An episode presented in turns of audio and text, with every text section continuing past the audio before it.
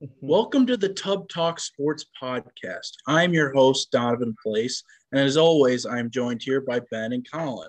On today's episode, we got an action packed episode. We're talking NBA playoffs, NFL draft recap, as well as joined by three guests Alex, Ali, and I don't believe DJ's been on the podcast yet. So we got a lot of takes, a lot of bad ones coming. So let's get it started. NBA playoffs. Colin, you, I'm gonna let you run this. You go series by series. Let us know what we're talking about. All right, we all right, okay, okay. Um, so we didn't talk much about anything that happened in the first round yet. So we can go over that real quick. So we had the uh the long anticipated Bulls Bucks series. Um, we got a few Bulls fans in here, and we got we got one like Gian- Giannis fan, I guess. Ali Ali Ali likes Giannis for some reason. Um, it started off. It started off um looking pretty like it was gonna be a competitive series, and then the Bucks pulled away, won that one in five games. Um, what the hell happened, Bulls fans? Because it, it looked like it looked like it was gonna be a promising series after game two. I mean, I feel like a lot of people are looking at DeMar DeRozan, but our biggest issue is Zach LaVine. He did nothing. He Oh, who's saying so? So I'm confused. Are you a Bulls fan or what? Like, yeah, yeah, I am a Bulls fan, but you're a Bulls fan, then a Giannis fan. well, yeah, I do like Giannis. That's normal. I mean, you're a LeBron Okay. fan more than a Okay. Laker fan, so Okay, that's kinda the same that's thing. Not true, but but I yeah, just already starting off at a great start with these bad takes.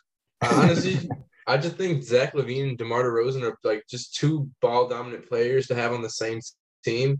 And like with missing Lonzo Ball, like you could tell we just didn't have any type of offense going for us. It was mostly just like all ISO ball from DeMar, and we couldn't really get anything going, like shooting wise as well. Like finding open shooters and shit. And I don't think Zach LaVine deserves most of this blame, like you said, Ali. I mean, there were plenty of games in this series where DeRozan just shot the ball horribly. I mean, game one where they lost close, he was bad. Game four at home, DeRozan was very bad. I mean, the whole team was, but I don't think you can squarely place it on LaVine. The series really went about. I think if you would have asked most of us before the series, we would have probably said Bucks and five. So just to even have two competitive games, knew they weren't winning this series. So it's I really was not too shocked. yeah, I'm not really putting like all the blame on LaVine, but I feel like DeMar DeRozan got all the blame after the series. Oh, DeMar wasn't showing up. DeMar was doing this. DeMar missing those shots, all that. When Zach LaVine didn't he miss the last game? Then he had like one good game the whole series. Like, so I don't feel like he did much there, but I think yeah, part I feel of like that it is was just a team thing. I think part of that is just coming from DeMar DeRozan's like history and like what he's what LeBron has pretty much done to him in like the past. Like every every year they had like a promising regular season just to get like pretty much embarrassed and by a lower seed in the playoffs. And it was like I, I totally forgot to mention um Khris Middleton. I believe it was game two that he went out. It was game one or two where Khris Middleton uh, went out. He's been out ever since. And for whatever reason, the Bucks game just completely elevated. I mean, they they kind of sing this. They kind of played the same style of ball, but uh, it was. I mean, Giannis did his thing. He did what he did in the finals last year. Took over. The Bulls don't have a great rim protector. I mean, Vucevic. I think he showed up offensively, but he definitely is has his. He got his limits defensively. And when Giannis barrels into the paint like that, Bulls collapse. And then the shooters were hitting their shots. Uh, Grayson Allen, I know, um, I know Bulls fans got some beef with him, but he did his thing. He had like 25 points in like two straight games. Uh, Bobby Portis was knocking down his shots, little revenge series for him. And uh, Pat Connaughton was doing his job. Wesley Matthews. It so I mean, it seemed like game three, four, and five were just com- a, to- a total mismatch, and it kind of went a little more how we expected it to go. And But yeah, I mean, it, when you guys, I mean, the Bulls had Lonzo. I think it'd be, be a little different. Um, I mean, Lonzo had it. Lonzo was probably having his best season of his career, but I think the Bulls definitely. I don't. I don't think they should worry too much, but they definitely have to find some shooters and probably a better rim protector in the offseason. they need someone who can shoot from beyond the arc. I mean, there was plenty of times throughout the series where the only times they were really in it, is if they were scoring in the paint and limiting the Bucks three point shooters because when the Bucks got ahead by 10, the game was basically over because the Bulls could not shoot their way back into it from behind the arc. I mean, you don't have Lonzo, one of their better three point shooters on the team. Coby White has it sometimes, but he's wildly inconsistent. And Vucevic is another thing where sometimes is a decent three point shooter, but was way too inconsistent. So they were almost on the bad side for three point shooters the entire series. So it really was was never close in that aspect. Uh, we can move on to a different series. We had um we had Philly versus Toronto. Uh, Philly won 3-0 and beat that game winner. And all of a sudden Toronto started storming back in the series and we're like, oh shit, Doc Rivers like blown a lot of leads in his career. Like this could be another one of those moments. And Philly really shut them up in game six. Um, and then there was Miami winning easily gentlemen sweep over the Hawks. Hawks not the same team as they were last year. Um, and then those two are now playing uh, game two tomorrow night. Miami won game one. Uh, what are I know Embiid's gonna miss what the first two games of the series at least. Who do you, who do y'all th- or what's y'all feelings on that series? James Harden is the biggest fraud in the NBA. I mean, Embiid is out. They they're not winning a game. I mean, you just see how the team is acting around him. I just seen a video earlier today. Tyrese Maxey won't even sit next to him. And honestly, this the Sixers were like a 40 game uh, 40 point Maxey game away and an Embiid buzzer beater being down in that series. So they really got lucky in that series if, if you're like looking at it. And now they don't have Embiid, they're losing in four. They don't have a chance.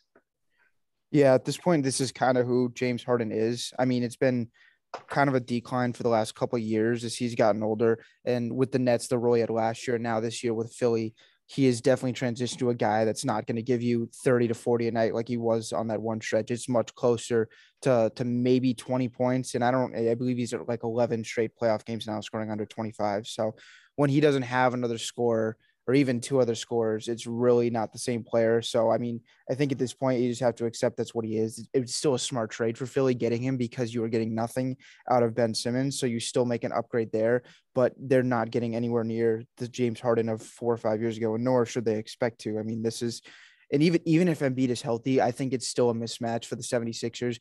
Let's say Embiid does come back for game three or four. I still don't see the series going more than maybe six games, but I think the Heat are certainly through the first round in the first game of the series have reminded people that the reason why they were the number one seed in the East. Yeah, it's it's almost like they don't seem like a one seed. Like there's not a lot of years where you have a team that um well they were the one seed for a while too. They won um they won 53 games. They and a lot of team a lot of people just don't respect them and don't see them as like a legitimate contender in the East. Um, and here they are now, probably going to go two up, up 2-0 on Philadelphia. And you're right with Harden. Um, he had a chance last night as the the lead player on that team, and he just he did not show up. Uh, and Philly was down like 20, almost 30 points at some point in that game. So it really shows Embiid's impact.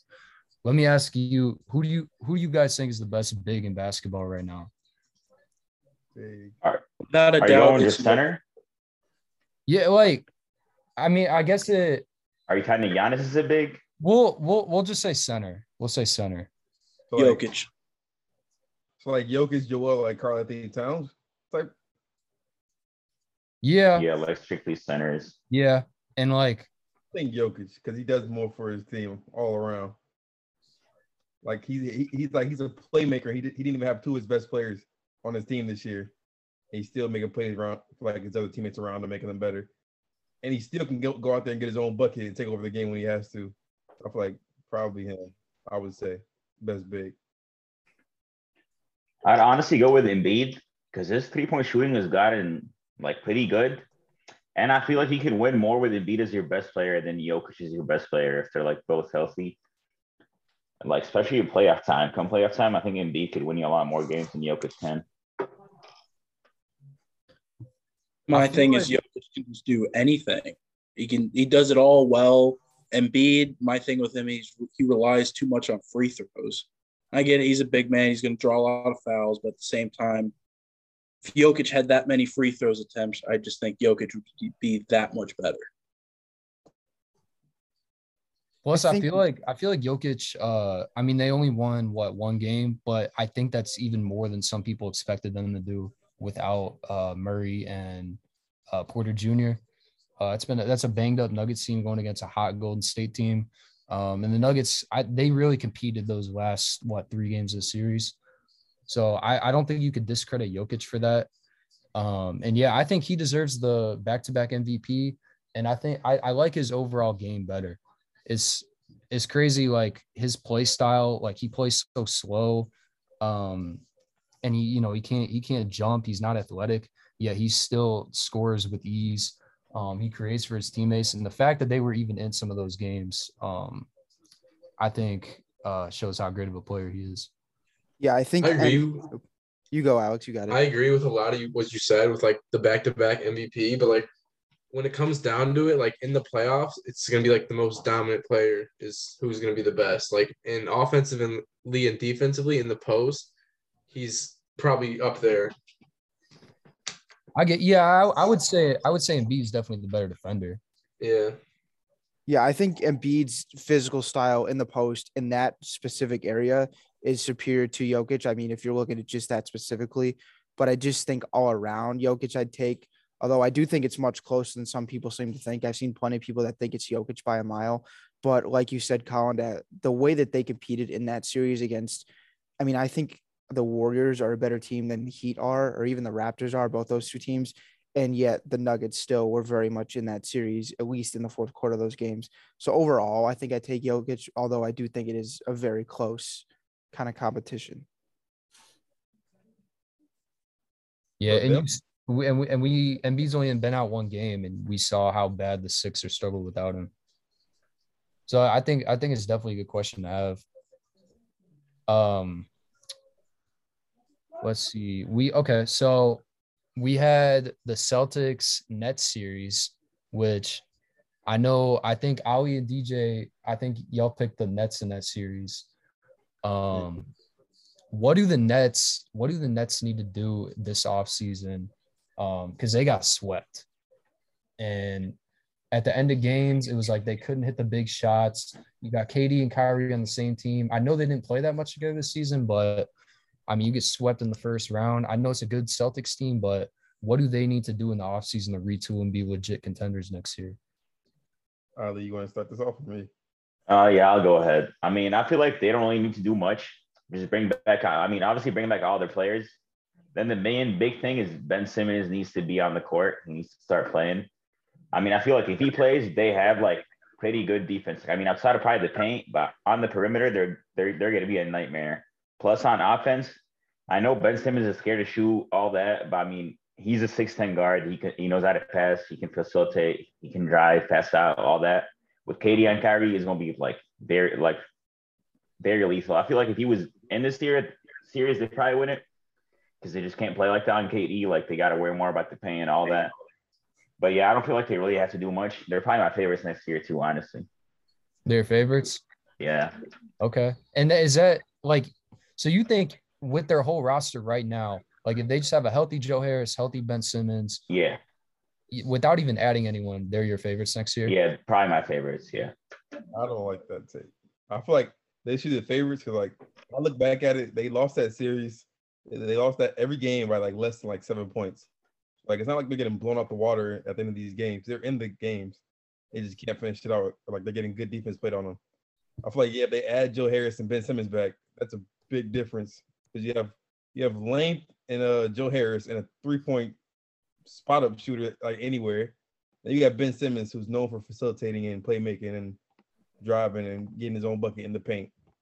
Now I feel like they need to add like more length on the wings because like if you're gonna get to the finals, you're gonna have to play like the Celtics probably or the Bucks.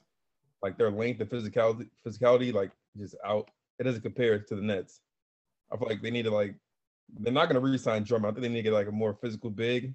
Yeah. Do not resign Drummond. Yeah, like he he just He did some cannot be a questionable, contender. he did some some questionable things. And yeah, they get like some physicality, like on the length, like on the wings. I think they're fine next year. Yeah. I mean, Rudy Gobert is on the market and they got a lot of picks in the Harden trade. So I mean, they could they could try to do something there, but yeah, we'll see. Because like yeah, they got swept, but they were in every single game, and I think they led at some point in every single game. They were all close. So, and I mean, maybe this is a big if, but next year, if they can just add a couple key role players and they can actually, you know, play a full season together, if Kyrie can play more than like 30 some games, um, I think that would go a long way. You really got to build that chemistry. This Boston Celtics team, they've had, they, they're playing with guys that have been on this roster for years.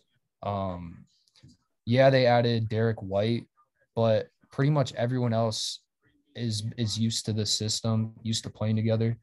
Um, and they're all a lot of them are in their primes. So that's really tough to do. I said this on the last uh at the end of our last podcast. As of right now, I think the Celtics team is my favorite to win the championship right now.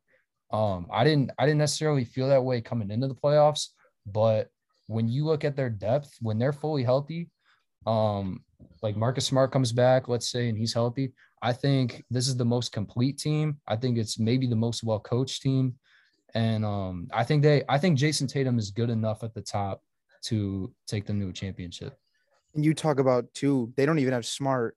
And I was with you, Colin, last week when we talked how I was I was reluctant, but I still picked Celtics to win the series in seven because of their depth compared to the Milwaukee, who is missing Middleton and is in his deeper roster. You look at Boston tonight down 1 0, they don't have smart and they're up 25 points at halftime because someone like Jaylen Brown has just absolutely stepped up. I know he had 17 in the first quarter. I don't know what he had in the second, but he's having a great half. And that just speaks to one, the system where you can have a guy go out like Marcus Smart, who has a very big presence on that team. And yet they're still against a very good Milwaukee Bucks team up by 25 at half. Yeah, one of my things was Jaylen Brown needs to be a little better offensively. He's got to start hitting those threes. He is five for five from three in the first half. He has 25 points at halftime. And I mean, they in the in game one, they held yeah, Giannis, you know, he had a great stat line or whatever. He was still shot nine for 25. I mean, for for a guy that some people consider the best in the world right now, um, I, I'd say they did a pretty good job. Right now, Giannis at halftime, two for 12. I mean, if they if they can continue to defend him like that, um, if they do that and Milwaukee's not able to knock down that three consistently, I mean, they're in trouble. Um, What do they got guarding him? Robert they, Williams. I mean, they they tried. They've been trying Tatum. They've been trying Brown. And I mean, none of them are like bad defenders, but I mean, they they they're doubling him a lot. They're kind of they're kind of building a wall. Um, and but with that, you're risking, you know, um, open shooters, and that's what Yeah. the, that's what the Bucks did in Game One, is uh, Connaughton, Matthews, all those guys, even Holiday were hitting their threes, and that killed the Celtics. They weren't able to get back in the game. Yeah, I feel like Middleton not being in the series is huge because, I mean, obviously they're forcing Giannis to take more jump shots and like not like get his like finishes, layups, dunks, all that. He's forced to like if you watch him, he takes a lot of jump shots. So that's that's why he shot like nine for twenty five. But he is passing the ball out and getting a lot of like people to shoot, and they they did knock their shots down in game one. If they are able to knock down their shots throughout the series, I feel like the Bucks could win. But at the moment, I got honestly Nets in six because I mean uh Celtics in six because no Khris Middleton is just too huge for them, and plus Marcus Smart, and Jrue Holiday, pretty good defender. That's like their second best player right now. So it'll be really tough for them to to really like knock down their shots and have Giannis like get going all that against the Celtics. So yeah, I feel like Celtics win this in six. And even if they do lose this game tonight, uh, the Bucks, they still did their job winning one on the road. They technically have like the home court advantage now for the rest of the Yeah. So I mean, there's nothing to. I wouldn't be too worried if I was a Bucks fan if they do end up losing by 20 points tonight. Uh, what? Who do y'all think? I mean, the way the way KD struggled in the first round, um, and I mean Giannis had a great series, but he struggled so far in this one. Who do you think is the best player in the world right now? Best player in the world. Best player in the world. I still got Giannis. You got Giannis.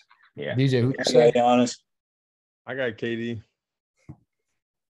I'm You taking still- Giannis as well. I really don't care about him not getting that win in the first season. You got to think for me, the guy look, he came back from a Achilles injury, and look at the numbers. Look at the numbers he's putting up. He had a great came- season.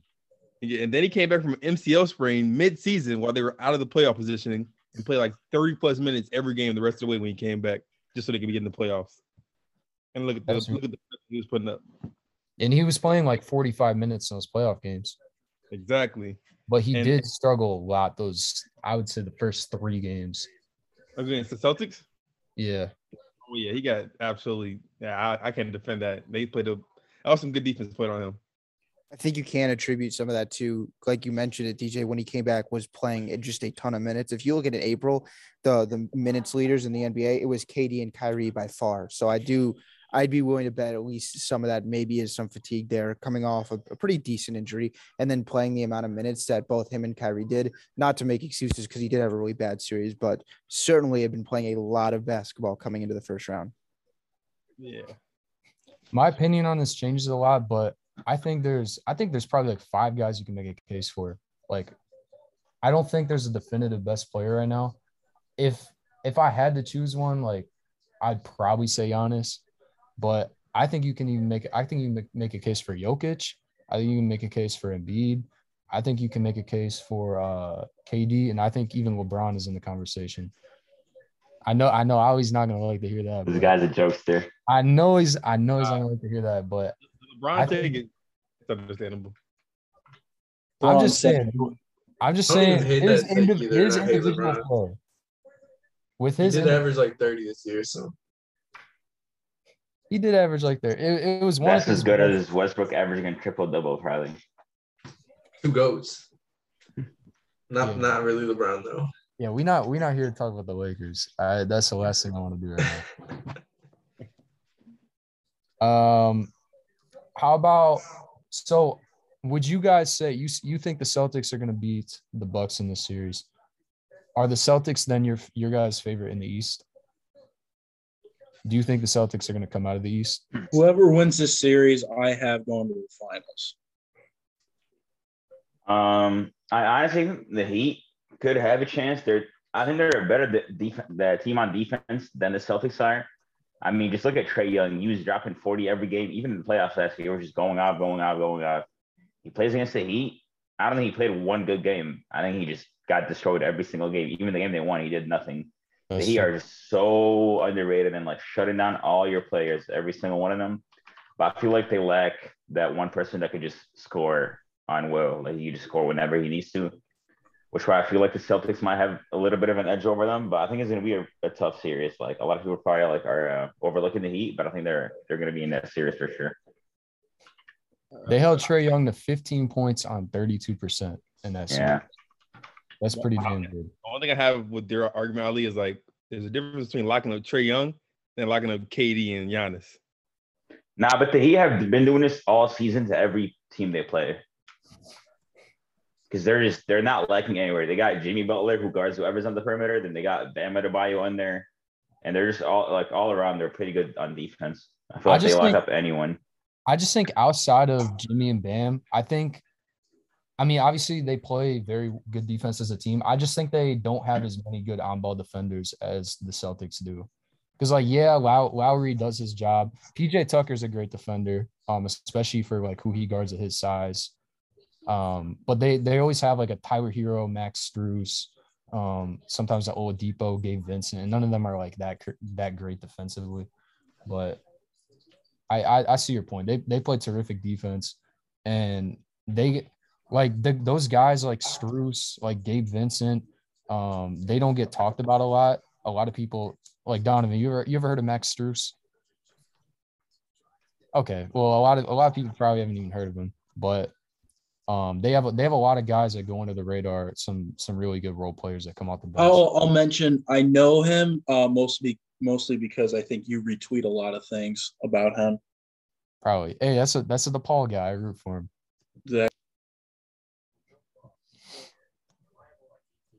And then out of the West, um, right now we got, I mean, the Utah Jazz are a disaster. Uh, a lot of I, I personally think they should blow it up, but with the the Mavericks not even having Luka for like the first four games, still found a way to win that series in six. Do you guys think the Mavericks have what it takes to go against the Phoenix Suns? I don't think so. I think this series goes no more than five games. I think Phoenix wins this in, in five max. As Luka Luka might be the best player in the series if you just look at both rosters, but if Jalen Brunson has an off night like he did last night, because you look at that that game, uh, Luka Doncic dropped 45 points, and yet they still lost by a pretty decent margin. I believe it was ended up being seven points, but I think that took a pretty big comeback from from the Mavericks near the end. So if if you can't count on anyone else on a nightly basis out of the Mavericks, when if you look at the Suns, you know you're going to get the the assist numbers eh, out of Chris Paul every night. You know what Ayton's going to do in the paint. You know what Devin Booker is going to give you scoring wise. So I feel like it's a more consistent team with Phoenix. And if with the Mavericks, I don't know who I can count on every single night outside of Luka. Um, I'm actually more disappointed in the Utah Jazz more than I'm disappointed in the Brooklyn Nets. When you have uh, the other team's best player out, like best player by a mile out in the playoffs, you got to win the game every single time. Especially when you're the better team, even when he's on the court, you're the better team, and they go in there and lose with uh, Luka out and end up losing the series. Like they just look terrible. They're definitely blowing their whole team up. I mean, they're probably gonna try to keep Donovan Mitchell. Rudy's gone. Everyone else is gone. But yeah, I feel like the Mavericks don't really have a chance against the Suns. CP3 is super good. I mean, he gets like 10 assists a game. I mean, game uh, six against the Pelicans, he shot like 14 for 14. He just knows how to get it done. Uh, I'm not like big on Devin Booker, but I mean, obviously he's gonna drop like 30 a game or whatever. Yeah, I don't feel like the Mavericks really stand a chance in this series. Wait, so you think you think the Utah Jazz they um I thought they were gonna win in four against the Mavericks. Yeah, I thought they were gonna win the first two, and then the Mavericks was gonna be like so defeated they would just lose two again. Yeah, it's it's such a disappointment, and that's like a squad. Like I mentioned earlier, like with the Boston Celtics chemistry, the the Jazz. This team has all like played together for years. I Yeah. mean, this is the same core that they've had, and they haven't got. They've gotten worse. Um. So yeah, I I could totally see them uh parting ways with Quin Snyder. I've heard a lot of other teams are interested in him. Um. So you think they uh, end up choosing Donovan Mitchell over Rudy Gobert. I mean, that's what I would do too. Oh yeah, I think for sure they Because will. there- there's plenty of it's debate. about, yeah, there's plenty of rumors about them like not getting not getting along, especially with Gobert. Yeah, Rudy has to go. Like when they when they when like when the other team puts like Luka guarding you, that's how you know you're bad offensively. No disrespect to Luka, but like on defense, you're not relying on him to lock somebody up. And you tell me Rudy Gobert, you're like standing tall over this guy in the paint. You're not backing it out. You're not getting it. You're not caught in demanding the ball. I just don't understand that from him. Like I understand you're good on defense, but like at some point, your height and your length, you should be able to ask. You should be asking for the ball in the paint and ducking over people. It just makes no sense to me. Yeah, and it's feel like- almost like it's like Gobert. Gobert, we know he's a great rim protector, but the Mavericks got a bunch of bigs that just sit in the corner and shoot. They'll have uh they'll have Maxi Kleber and Davis Bertans out there, both 6'10, and they just sit in the corner. So when Rudy's got to guard one of those two, that's that that creates a problem for them. For the Utah Jazz. Because you can't have Gobert coming out of the paint like that obviously like for for the Mavericks, that was a good matchup for them then, but it definitely creates issues now when they got to face a big like DeAndre Ayton who's so skilled offensively. Yeah. Just give us the Luka Jokic team up already. That's what I'm saying. I really think it will happen. DP, yeah, like I really think it will happen. I, I don't care what team they play on. I will bandwagon the hell out of that team. I don't give a shit. Yeah, I definitely think that's happening soon. Jokic got to come to Dallas. Hey, if if they keep if they keep having shit seasons like this and he's not getting any help, I could totally see him leaving after his contract's up. I would not be shocked. Dallas would be the perfect place. Going to be a two-time MVP. Pay the man. Someone's Mark gonna. Cuban, Mark Cuban will make it happen.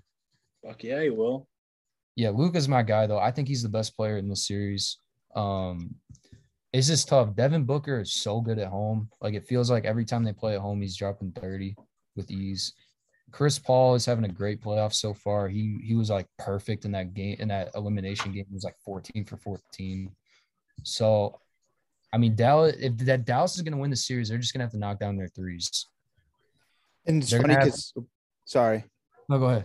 It's funny. Someone asked me last week because we saw the Pelicans take the Suns to seven games, and someone asked me how big of a deal is it that the number one seed, the number one team in the NBA, was taken to six games by an eight seed, and I kind of overreacted a little bit. I said I would have liked to see some other people step up when Devin Booker missed those games. I would have liked to see some more scoring. I definitely overreacted to that series. I think the Suns team is every bit as legit, and it's a team too that played a lot of games together throughout the regular season. I mean, they had the injuries you had at certain points to some big players, but there was not a lot of days off rest wise. So I think that chemistry plays a big, big factor. And this is a team that that I think still looks like the best in the NBA. So would you guys? So would you take the Suns over the winner of Golden State Memphis? That's so tough because I keep going back and forth. Last week I said Golden State would win over a Suns team in six or seven games. I'm I'm gonna stick with that and say that the Warriors beat the Suns in seven games. I think Warriors easily beat Memphis. We'll get to that series, but I'm I'm gonna stick with my Warriors over the Suns in seven. Take. Yeah, Memphis is a Memphis is a team. They were going against the seven seed Timberwolves, and it felt like they should have lost that series because the Timberwolves. I, I don't I don't know the exact numbers, but they blew at least like three games that they should have won a couple of them were really big leads too. Um, and it's like KAT and D'Angelo Russell a lot of times down the stretch would just disappear. And Memphis took advantage of that. And credit to them for doing so and coming back in those games. But it felt like Minnesota still outplayed them for a majority of that series. It was weird. Um, I feel like it's not that because the Grizzlies are like a bad team. I feel like the Timberwolves are just like a really good team. Like they have a lot of good players all around. I feel like if they just showed up, they could have won a series or two. Even I mean, Anthony Edwards, 25 points per game, 46% shooting, 40% from three on nine and a half threes per game. That's his. He's not even 21. He's only 20 years old, and he put up those numbers in that series. I feel like KAT just wasn't showing up. D'Lo was. I don't know why he was allowed to shoot late in the game. Should have just always been Anthony Edwards every single time. He was just playing too good, honestly. And yeah, I feel like they definitely could have won a series or two. I'm not really sleeping on Memphis. I feel like it's going to be a tough series for the Warriors. I mean, they were a layup away yesterday of winning it. Draymond Green was out, but like, I mean, still. But yeah, I feel like I definitely got the Warriors making out the West still, though. Yeah, that game one is a game Memphis had to win when yeah. Draymond got ejected in the second quarter. And I feel like Memphis is a team, they have a lot of guys and this is a luxury in the NBA today, but they had a lot of guys that I think can close out games. Because I think Ja Morant, Desmond Bane, Dillon Brooks, I think all of them have I think all of them have the ability to hit that big shot at the end of the game. Not a lot of teams can say they have three guys that can do that. So I fully expected the Grizzlies to win that game, but we saw Klay Thompson knock down the big three. Um, and then there's the jump ball, and then Ja missed the layup with like two seconds to go. So I mean, if War I think if the Warriors win tonight's game, game two on the road, I think I think the series is wraps. I think Memphis wins tonight. Definitely. Who, who oh, wins the series though? You said what? Who wins the series though? Series. I would have to say the Warriors probably. But I yeah, I think the Warriors in four or five. I'm gonna I'm gonna say seven. Wow. Yeah. I think it goes the whole way. I think it goes five or six, depending on tonight's game, but I got Golden State winning it. Yeah, I think Golden State's experience is way too much. Like we saw the Grizzlies uh, struggle with an inexperienced Timberwolves team with like these young players, D'Angelo Russell, Anthony Edwards. Like this is the first time a lot of those players were in that spot really. Like a lot of times we saw Pat Beverley like stepping up in big time plays. Like I kind of like seeing that though. I can't lie. That was a fun series. Pat yeah. Bev, Pat Bev jumping on the thing. Yeah, fucking play-in game. Yeah, their play-in game was honestly like they can celebrate, but they were doing too much. I mean, Pat Bev was literally crying. You want a play-in game? Like, come on, bro. You've been in the NBA for like ten years. Like, chill. Yeah, like you want you want to see it. You want to see your players care that much. You want to see emotional, but holy shit, it was a like celebrate and all, but like what was going on in there? the Clippers with no Kawhi. Yeah, that was crazy. No Kawhi, no PG, and it was out here like like it was like the end of the world, and like they just won the lottery or something. I don't know. that video of KAT when he like changes up his voice. That shit so funny. that is so funny. Yeah, they, they say he's trying to talk like Kobe. He's like the fakest like hard player in the NBA. I swear. What the Wolves needed was they needed more protesters. They won every game that someone came out and tried to glue themselves to the floor. yeah. that was crazy. Yeah, that was definitely interesting too. I thought it was funny. And then Anthony Edwards in the post game was like, he was like, yeah, he's like, y'all can do that shit in Memphis, just don't do it here.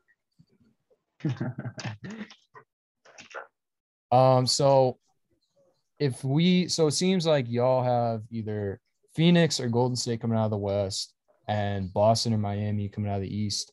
Who's winning the NBA Finals this year? I want to hear everyone's thoughts. Um, definitely whoever is at the East. That's what I think. Whoever comes from the East will win it.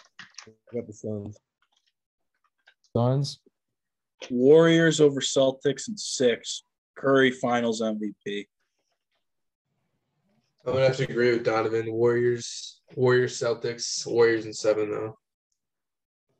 Wait, Yeah, I'll make it three in a row. I'm taking the Warriors too. Um, it's I feel like they've just they've kind of found this groove with the three different guards and Poole, Curry, Curry, and Klay, and it's a team that has been on multiple deep playoff runs. And I know it's been three or four years since their last one, but I have a lot of confidence in them. So I have a crazy so stat uh, out there actually. The Warriors have never lost a series when Draymond, Klay, and Steph have played. Well, that's just that's just not true. The whole series, they never lost. A, like a, if they played When every they- single game, they when they- never lost. Okay. Yeah, when I was they gonna, played that yeah. Yeah, my bad. I should have worded that better. Yeah, yeah, you're you're, you're right because Draymond missed Game Five when they lost to the Cavs. Yeah. my, my one thing is with that take, if the if the Warriors do win, I think Jordan Poole is the Finals MVP. That'd be crazy. And he Is- still doesn't win Most Improved. Like they look back on that and feel so stupid.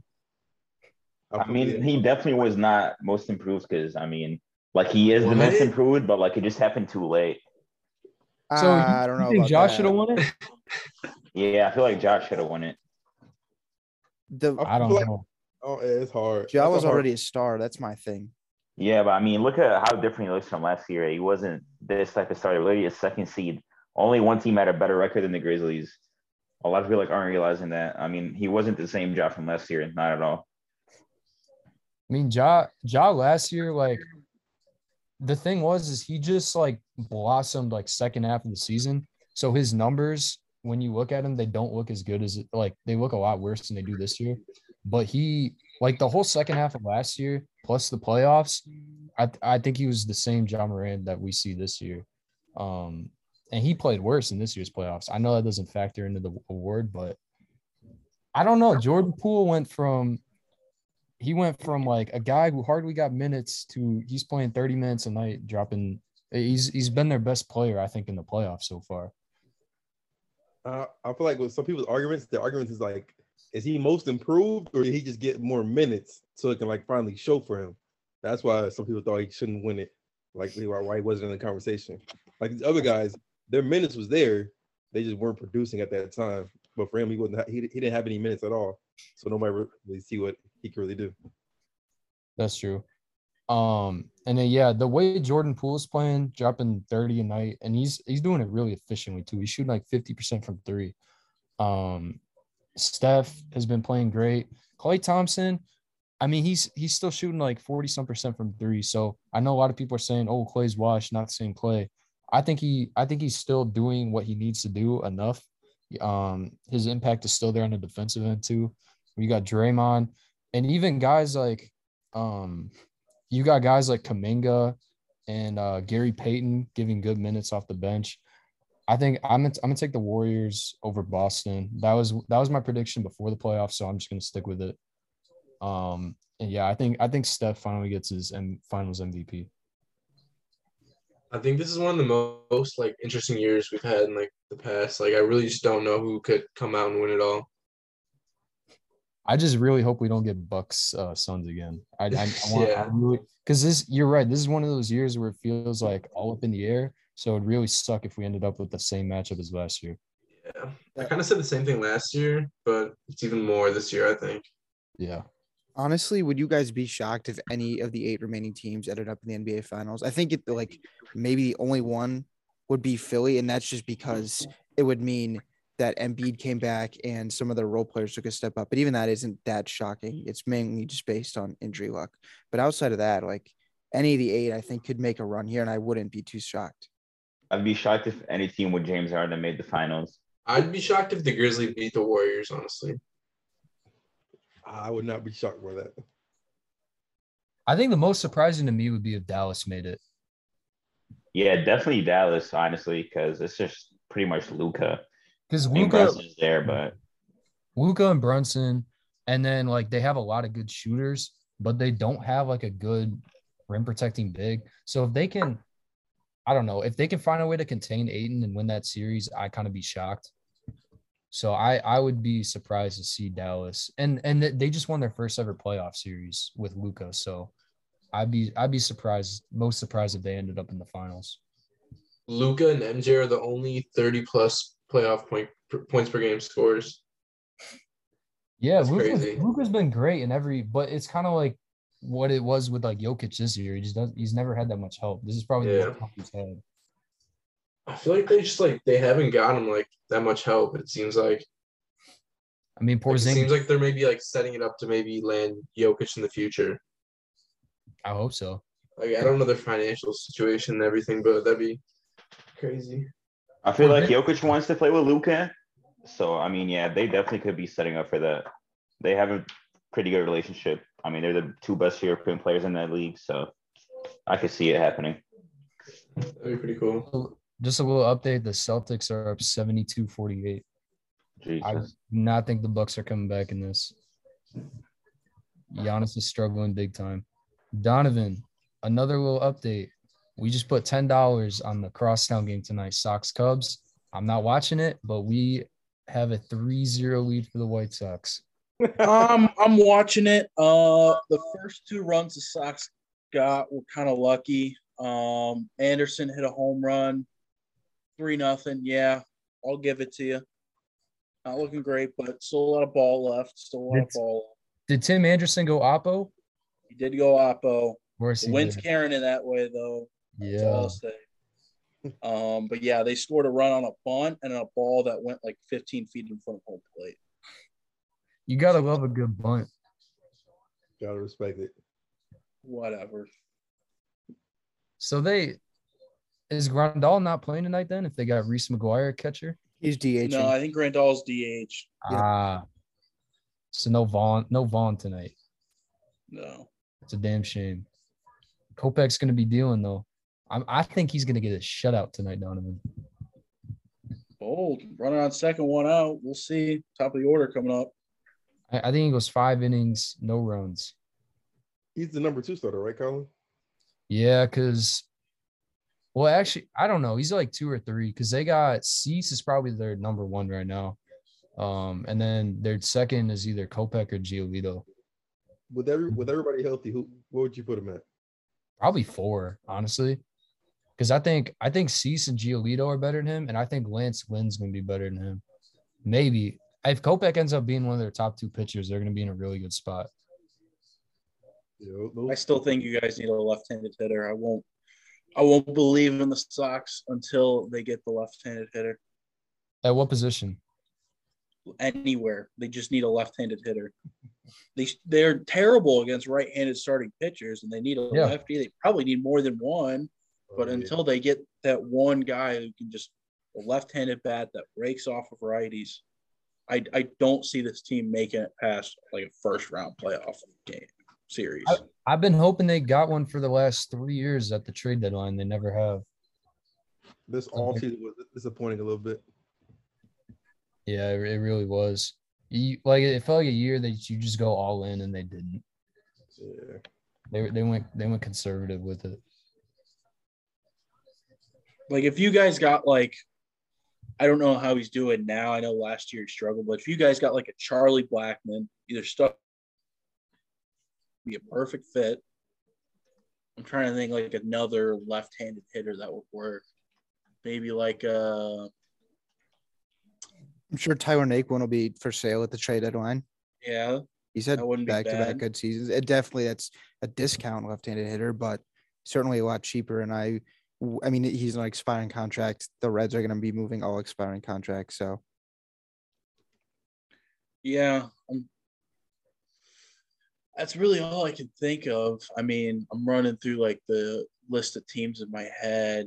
I don't think Baltimore's got any left-handed hitters. Um, I don't think the D-backs got really anyone good either. Um, take Jason Heyward from us. I think that would work. No, thank you. oh boy, Burger just fell into the stands. Oh God. boy. Oh God. Yeah, hopefully Moncada's back soon. Um, I think his impact is a little underrated. He gets on base a lot. You know, he'll he'll probably get you like 70 some RBIs on a normal year. Um Oh, Burger's hurt. and Monca- Jake Burger is hurt. God. I repeat. Live reaction here. Are you shitting? So we don't have a third baseman now. I mean, he just ran straight into the wall. I mean, he just he did not see a wall there. That's not smart. He did not slow down, full speed into the wall, this just means more Leury Garcia, and we all want went more over Leury the Garcia. wall and into the stands.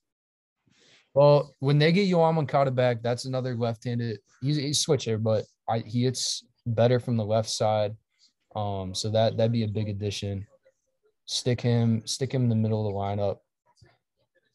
I think that'd be that'd be a big help, and defensively as well. Nothing against Jake Burger, but that's a that that's a scary lineup when he comes back. I mean, he he just went full speed out of small family. So shame on Jake Burger. Ah, shit. He he saw some Cubs fans and lost his shit. Yeah, well, he might stay in. He's trying to walk it off. It looked like it hurt though.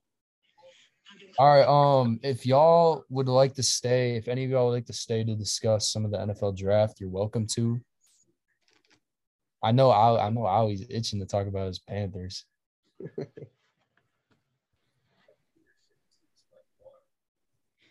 All Um, right, so let's get started with the NFL draft. Um, I would say this was a very fun draft, judging by the fact that we didn't know what to expect going into it, and we ended up getting a lot of trades. We'll talk about the Eagles and the, uh, I guess, the Cardinals here in a second, but um, a lot of trades that happened. Uh, it was it was a very fun draft, but I want I'm interested to see who are your like winners of the draft. I'll start. Um, I'll start, and I know I mentioned them. I love what Philly did. I love what Philly did. AJ Brown, a legit wide receiver. He's only like 23, 24. I mean, you put him at the one, you got uh, Smith at the two, Heisman Trophy winner. I mean, it's a good offense in a, I would say, fairly weak division. And you have to be happy too, looking at what Baltimore did. I mean, it seems like every year it's that Baltimore had a great draft. I mean, you get Kyle Hamilton to fall to you at 14, mainly because of what a couple teams did in front of them, not taking the uh, the safety out of Notre Dame, who a lot of people think was the best safety in the draft, and only fell really because he ran a bad combine time. And then you also look at, I believe it was which which Georgia defensive player that it was it Jordan Davis. Yep. Jordan Davis, yeah. Yeah. So I mean, that's another gigantic add to that defense. They already had plenty of players. it on wasn't the. Ravens. Ravens? Yeah, they did. The Ravens didn't get Jordan Davis. Then which which Georgia player do they get? They oh got no, my bad. I thought we were talking about the Eagles. The Eagles got the Eagles Davis. got Jordan Davis. Yes, which Georgia defensive player did the Ravens add? They added um in the first round they added Hamilton and Linderbaum. Did they end up getting the Kobe Dean? No, Nakobe Dean did not Okay, so. I was just I'm just I was confusing the Ravens and the Eagles. So they Gotcha. did they did get two first round players. I knew they had two. I was just confusing the second one. Um, and Linderbaum is an offensive line, kind of. I I feel like there were mixed mixed reviews about him. It was obviously ranked as one of the higher interior offensive linemen, but it's still a very good ad in a division where it certainly seems like it's either theirs or the Bengals for the taking. Yeah, the Ravens still have a hole. We, we mentioned the Ravens a little bit. I love their picks. Uh, ben mentioned Hamilton, Linderbaum. Um, I think they're both very high for uh, great day one players, but they still have that hole at wide receiver that they need to fill somehow. Um, I it sucks for Lamar uh, that they that they traded Hollywood Brown. You know, people have their opinions on him, but still a thousand yard receiver nonetheless. And now outside of Mark Andrews, they really don't have an established like good receiver or pass catcher. Yeah, I feel like the Ravens definitely had a really good draft. I mean, they got Kyle Hamilton, who was a top 10 pick easily, and he ended up falling to 14. They got him. They just lost Bradley Bozeman. He got signed to the Panthers, actually. So they drafted a center. A lot of people were like, oh, they should go to receiver, receiver. A lot of good receivers out there, just especially because they just traded their wide receiver one. But I mean, they got a big hole at center if they don't go with uh, Tyler uh, Linderbaum. Instead they go uh, so they go with him. I feel like it's a good pick. Then um, in the second round, they went with David Ojabo, outside linebacker, which is also a good pick. I feel like their whole draft overall was a good pick. They went for needs. They didn't force the receiver. They didn't like panic pick or like they didn't like listen to their fans or like they just went with their thing. They knew what they were doing. They took all the good players out there. Yeah, I feel like also the Panthers had a really good draft. A lot of people like don't agree with what I'm saying, but I feel um Matt Corral is super slept on because he played in Ole Miss, a super like RPO heavy college, not like very like NFL offense based. But I feel like his ball delivery was pretty good. He was pretty accurate, good release, everything. So I feel like he could definitely translate. That we went with Ikem in the first round, which fills our left tackle need, which is pretty huge for us. We did get a guard later on. We signed Bradley Bozeman. Taylor Moton has always been good. Yeah, so I feel like the Panthers had a pretty good draft overall. For a team that's like, uh, I guess you could say they're kind of still rebuilding. I think it was a solid draft. I think I like the Ikem pick a lot. Um, getting established lineman like that.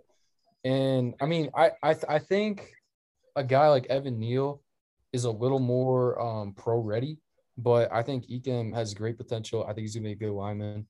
Um, and I also love that they didn't reach on a quarterback. I think, I mean, Matt Corral, I think he's a solid prospect. Um, I don't think he's maybe a franchise guy, but that remains to be seen. Um, with the right offensive coordinator, I think he can be a very good, productive NFL quarterback. Um, but the fact that they didn't reach on him, and I think they got him at a really good place, they got great value out of it. I think I give the Panthers a B plus. Yeah, I actually love how we didn't go for a quarterback. I mean, I, I see what you say with um Evan Neal, especially because he's like uh, less pos- like he plays positionless football pretty much. He can play left tackle, right tackle. You can pretty much like put him anywhere. But I feel like Ikem is the better run blocker, and that's what we're like kind of trying to do with just drafting like a rookie quarterback, getting him used to the system, getting McCaffrey some help back there. So we, we went to with the more um, with a better run block O lineman, which I mean, I, w- I would have been fine with either pick, honestly. Yeah, I think another team, I mean, both, this is a very popular opinion. Both New York teams, I think, killed the draft. I think they, New York football has really been whacking some stars, especially after Odell left. Um, and Saquon, Saquon Barkley's been injured a lot, and the Jets have just been a dumpster fire. So the fact that you add guys like um like the Giants added K- Kayvon Thibodeaux and I believe Evan Neal. Yeah, Evan Neal and Um, Kayvon, five and seven. That, that's that's great players on both lines. I think Kayvon Thibodeaux is going to be a star, and he's a flashy player. So is Sauce Gardner for the Jets. Um, you're you're just bringing a lot of juice to New York City. I think it's great for the city. It's great for football. Um, and I think I think the Jets even more than the Giants just had a Yeah. yeah. They got I think they got a lockdown cornerback. They got the Wilson to Wilson connection now. Garrett Wilson could be the best receiver in the draft. And um, I think they it was Jermaine Johnson. Yeah, that was their third pick in the first round. I think they got great value with him because he fell further than he should have at like 26. And I I, th- I think they had good uh they had a good day two and three as well. I think you can definitely make a, pretty strong argument for the Jets having the best draft out of everyone. I mean, there if you looked at some mock drafts coming in, and obviously mock drafts aren't everything, but three out of their four picks, their three out of their first four picks were guys that a lot of people had in the top 10 to 13 picks of the draft. I definitely think Jermaine Johnson fell and will be a big piece of their defense.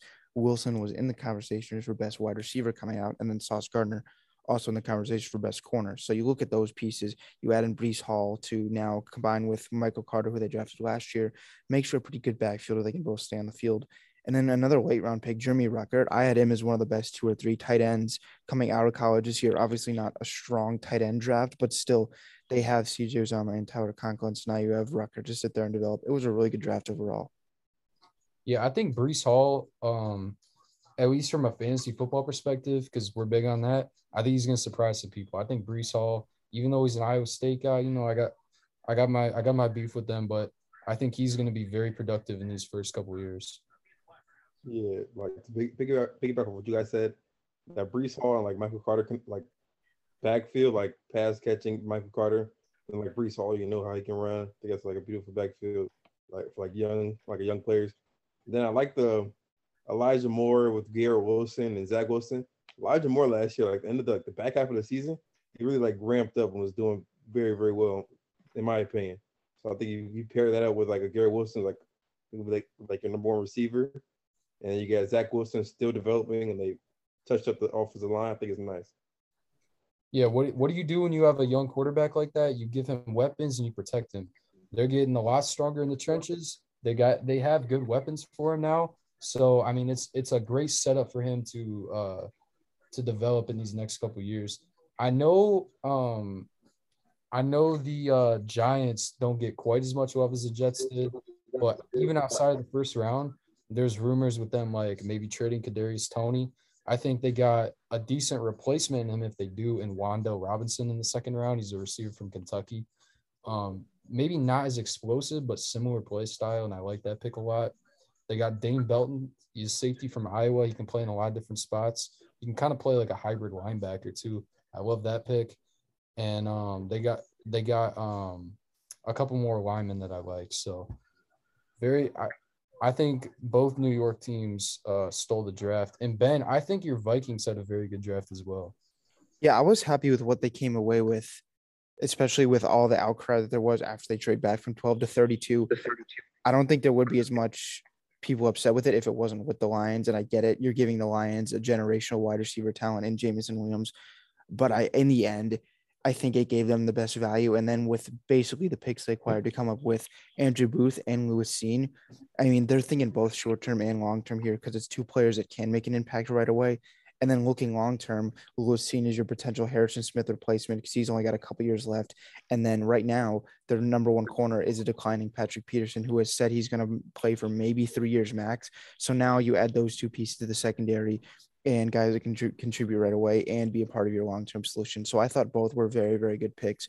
And I thought they did a good job too. I like the Caleb Evans pick, the corner from Mizzou, another guy who has certainly a lot of traits was a part of a very bad Missouri defense. But certainly, I mean, in year one, he's not going to play a whole lot because you do have Patrick Peterson, Dantzler has shown flashes, and then now Andrew Booth. So he's really only going to see the field if injuries or if he just takes a massive step forward. So certainly a lot to like there from a prospect standpoint. I think they did good because they've said multiple times they want to be in a competitive rebuild. So these picks make sense to one compete now and two set their roster up well with some retirements in the in the um in the coming years. Yeah, and I think it was a good combination of hitting on their positional needs and also getting guys at good value, like based on where they're projected to be picked. Yeah, and I want to um, say the linebacker out of Oklahoma, I believe it was Asamoah, can't remember off the top of my head, but another guy, a couple of their picks this year on defense, they're going to be a really fast defense, which I do. I did have Kyle Hamilton as my number one safety, but if they do end up taking Hamilton and then maybe don't get Booth, you're looking at a defense that could have been one of the slowest in the league. And now you had Cine, who's very fast. Booth is quick. And then the linebacker, Austin was one of the faster linebackers coming out. It's a team that could be could be flying the football. Yeah, Ali, you wanted to say something? Um, I don't mind the Vikings draft. I feel like their trade from 12 though, or whatever it was to go down was pretty bad value wise. Um, I like them getting Booth. Uh, I thought he was like the third best corner in the draft. He got really slept on because he can't really tackle. Like a good comparison to him would be like CJ Henderson, who also was like super good in coverage, just really struggled with tackling. I feel like that was a really good pick for them, but I feel like trading back the value on it was pretty bad. Outside of that, their draft was pretty decent. They addressed a lot of needs, and yeah, they just had a pretty good draft overall. I also think um, the Detroit Lions, uh, also from the NFC North, their first pick. They were at number two. They were able to get Aidan Hutchinson. You know, he's a hometown kid. He's a reliable, high floor. Um, and then they got Jameson Williams. They're they're giving uh Goff weapons. I think, I think second year with Dan Campbell and a, a much improved offense, I think Goff is going to succeed and he's going to look a little more like the quarterback we saw um, the first few years in LA. He's got Jameson Williams now. He's got he's got the goat Amon-Ra St. Brown, and uh, I think they signed DJ Chark too. Add that with Hockenson, they got some they got some great weapons. Yeah, and then a two-headed, like not monster, but it's two certainly decent players in Swift and Jamaal Williams. It's not the best backfield in the league, but it's certainly above average. And if Swift takes another step forward, there's there's certainly plenty of reason to believe that it's a Lions team that is taking steps forward. They're not going to compete for a playoff spot this year, but if you look at the NFC North schedule, playing the AFC East, and then I think the NFC East is the two divisions. So I would not be shocked if the Lions take a couple there, maybe split with the Bears, and maybe they steal one from the Vikings again. Who knows if they're sitting close to six or seven wins this year? I would not be shocked. Donovan, you like what the Bills did? I do. Um, they didn't do anything flashy. They didn't get like, you know, the best player. Uh, however, I did like that they just added depth around uh, the team. They needed a corner. They lost Levi Wallace in free agency, and they got uh, the dude from Florida. I can't pronounce his name. Um, they needed running back help. They got Dalvin Cook's brother. I mean, if he's anything close to what Dalvin Cook is, I love our offense that much better.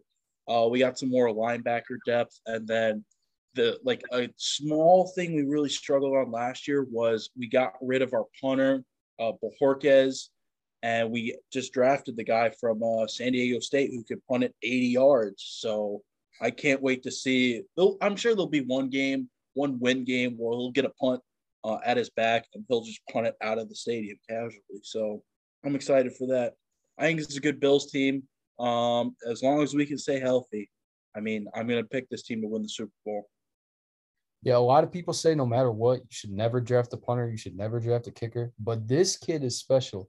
He, I think, I, I don't think I've ever seen a like a college kicker or a college punter with a leg that he does. He had he had plays last year, and they showed it the highlights when he got drafted. He had plays where he was backed up, uh, standing at the goal line or further back, and he would flip the field and put it inside the other team's 10 yard line. Like I there he might already be like as far as like long distance punters go, he's, he might already be like top five. Though I think the only question with him is like, you know, can he in a short shorter distance can he place it in the right spot? But yeah, and I, I just feel God. like I just feel like with the current NFL, you don't get a lot of like you don't get a lot of teams punting from the 50 and especially when you have an offense like the bills have if it's fourth and you know fourth and four or whatever something like that near midfield i think the bills are going to end up going for it a lot i think they're going to trust josh allen make plays try and win games you cannot yeah. find another podcast that'll talk about punters exactly. um i don't know how much i liked what the bills did in the draft i mean in the first round they passed up on booth to go with uh, Kaiir. I, I, I, thought that was pretty questionable. I thought Booth was definitely the better player. He struggles a little bit with, with tackling and all, but I mean, he, I thought he was definitely like the way, way, way better corner. I like the James Cook pick in the second round. I mean, they just sucked. They had no run game ever. They just never have a run game. So, I mean, if James Cook could just get the run game going, they definitely open up their offense a lot. They went with wide receiver in the third round and in the fifth round, which I thought was pretty questionable. They just paid they just paid Diggs. And I mean, Gabriel Davis looks like a fucking monster in the playoffs. Yeah, so but was, we I, but we lost uh what Cole Beasley and I think it Emmanuel. Oh, you guys lost Cole Beasley? I didn't. Yeah, I actually know you guys lost Cole Beasley. Yeah, yeah so I mean, those guys, I mean, are going to end up being like third or not even because we got Isaiah McKenzie, so they'll probably be like a third and like a fifth option. Yeah, behind if you add Dawson Knox and like Devin Singletary out of the backfield. Yeah, so I, I could see them going for like depth, but I don't know. I would have liked to. I would like to see them go for an O line earlier. They only uh, took uh, one O lineman the whole draft in the sixth round, so I would have liked to see them go with more O line earlier. But overall, um, I don't mind their draft. I mean, they're a good team, and usually when you're good, you're a good team. You just take best available, get depth, all that. So yeah, I don't really mind what they did. The Bills did also draft uh, Khalil Shakir from Boise State. I think that's a good pick. I think he could be a productive receiver as well. I was watching his highlights. He looks pretty good. I could get behind him. Um, were there any teams y'all thought had like ba- like bad drafts? Like, what do you think anyone particularly lost a draft? Cowboys. Yeah, the Patriots. Cowboys. I would go with. I would still. I would just go with the Packers. Uh, you had the opportunity to take a wide receiver in the first round, and you didn't. See, the thing with the Packers is, and this is going off of what Rodgers had to say last week to the media, which how much can you trust what Rodgers says? I don't know. But according to him, they had six receivers with first round grades. And the only way they were going to get one of those six is to either trade up, which they definitely could have done considering Detroit went from 32 to 12, or reach and not get one of those six. And I'm not in the group that you reach just because you need a position. So if there truly was not a trade there, which that's probably not true, they definitely could have and got one. If they were uh, so against trading, I don't disagree with taking the two defensive players because I don't think you reach just for a position need. I will say though, I do agree with both the Cowboys and the and the Patriots. I like Cole Strange a lot. Probably could have waited, but who knows what the what the grades on him really were. And then with when you look at the Cowboys, I think I would have liked them to see out a weapon, especially when you lose Amari Cooper and Cedric Wilson. Would have liked to see another weapon, especially with Gallup coming off the ACL injury. And I mean, the, the, the offensive lineman pick was all right. I believe he was pretty heavy penalized in college. That's obviously a concern, but uh, it's it certainly didn't leave me in a great position, especially when I think looking at their division, I think the Eagles got much better, and I think Washington has gotten better as well. So I would have liked to see a more a, a more clear path to upgrading for Dallas. Yeah. Um, I didn't really like the Patriots draft either. I think. it yeah, I feel like. but- Go ahead. Go ahead. Oh no, I was gonna say like they took that Cole Strange, which a lot of guys had as a day two or day three selection in the first Yeah. round, and then in the I think their second round they took that speedy receiver from Baylor, which he rose on draft boards because of his speed, but he's more of a, he's more of a track star and a football player right now. So I I don't know. I didn't I didn't love any of the picks that they made. Um, I don't mind the Packers Packers draft. I actually think they had a good draft. I mean, they went with Quay Walker at 22 and Devonte Wyatt at 28, both from Georgia. Stag defense. I mean, you, you just can't go wrong with any the players on the Georgia defense. Then in the second in the second round, they they go with a receiver with Christian Watson, who's like like a six four guy who runs like a like a four three. Not really, but like I mean, he's like super fast. So I don't really mind what they did. They had to go with the receiver. Then they went actually went with two more receivers later on. But I mean, the Patriots going with Cole Strange in the first round, they could have waited forever and still got him. I mean, a press conference after with Sean McVay, literally, he, they were talking. They said they had a fourth grade, uh, fourth round grade on him. They were waiting for him in the pick, like like pick one of four. So I was like so confused with why they went for him at like 26 or whatever they were at. But yeah, I feel like they always just really just mess up in the draft and just get away because well, Bill Belichick messes up in the draft and he just kind of like gets away with it because he has six rings and he's a pretty good coach, like on the field. But I feel like they really like need to do better at GM and like just have like someone else has like a, a higher say than Bill Belichick in the draft. My final thoughts. Um, I think another loser, Justin Fields. The Bears. I mean, they they spent their first couple picks on a couple defensive backs. They got the cornerback, and then they got uh, safety from Penn State, Brisker. And I don't, I don't have anything against them or those picks, but I mean, they didn't do a whole lot to help Justin Fields. I'm, I'm still not even convinced that he's the guy for them. Um, they did get a receiver, I think, in the third round from Tennessee, a guy who I'm, I he's a receiver I wasn't very high on. Um, I didn't love anything that he did in college, and I just feel like I feel like there's better options, and I don't think he's going to be that guy in the NFL. So It's Uh, weird. It's weird when you look at the Bears because they have like two conflicting timelines going on. I mean, the way that they went about their roster this offseason with completely tearing it down is like what you're going to do if you're going to just completely tank this year and then get a high draft pick and take a quarterback next year. When really, when you have Fields, a guy going into second year, this is usually when you see teams add around him on offense, try and take that step forward in the second year. So it's like the Fields timeline is different than what they're trying to do with the rest of the roster. And I think that's going to really hurt Justin Fields. And who knows? I think Fields is still really talented. And I don't understand why you would want to move off him so quickly. But we've seen this time and time again when a new GM and coach comes in, they say, This is not our guy. We didn't want him. We didn't handpick this guy. So this could totally be an effort for them to be able to draft a quarterback in the top five next year.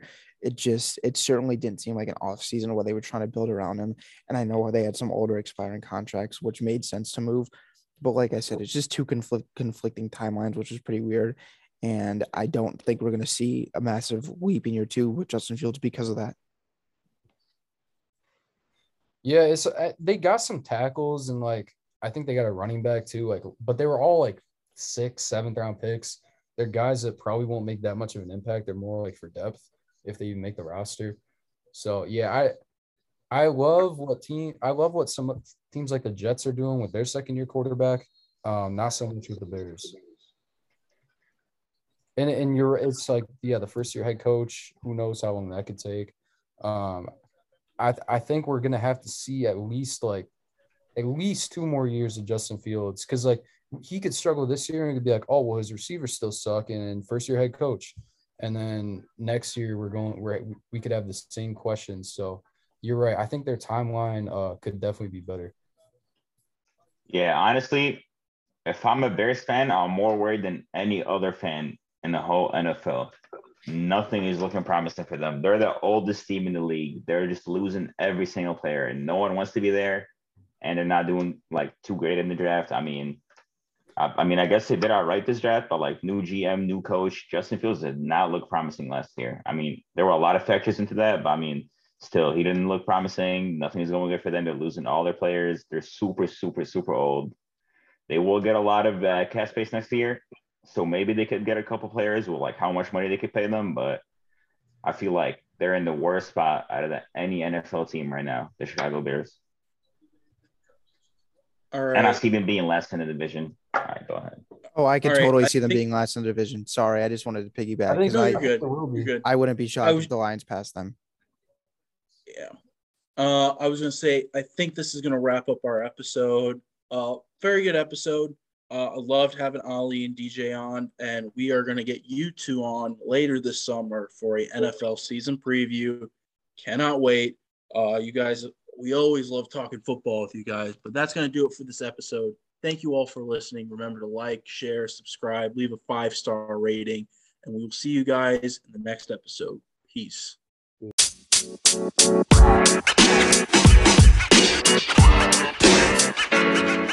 man. You know, man. You know, man.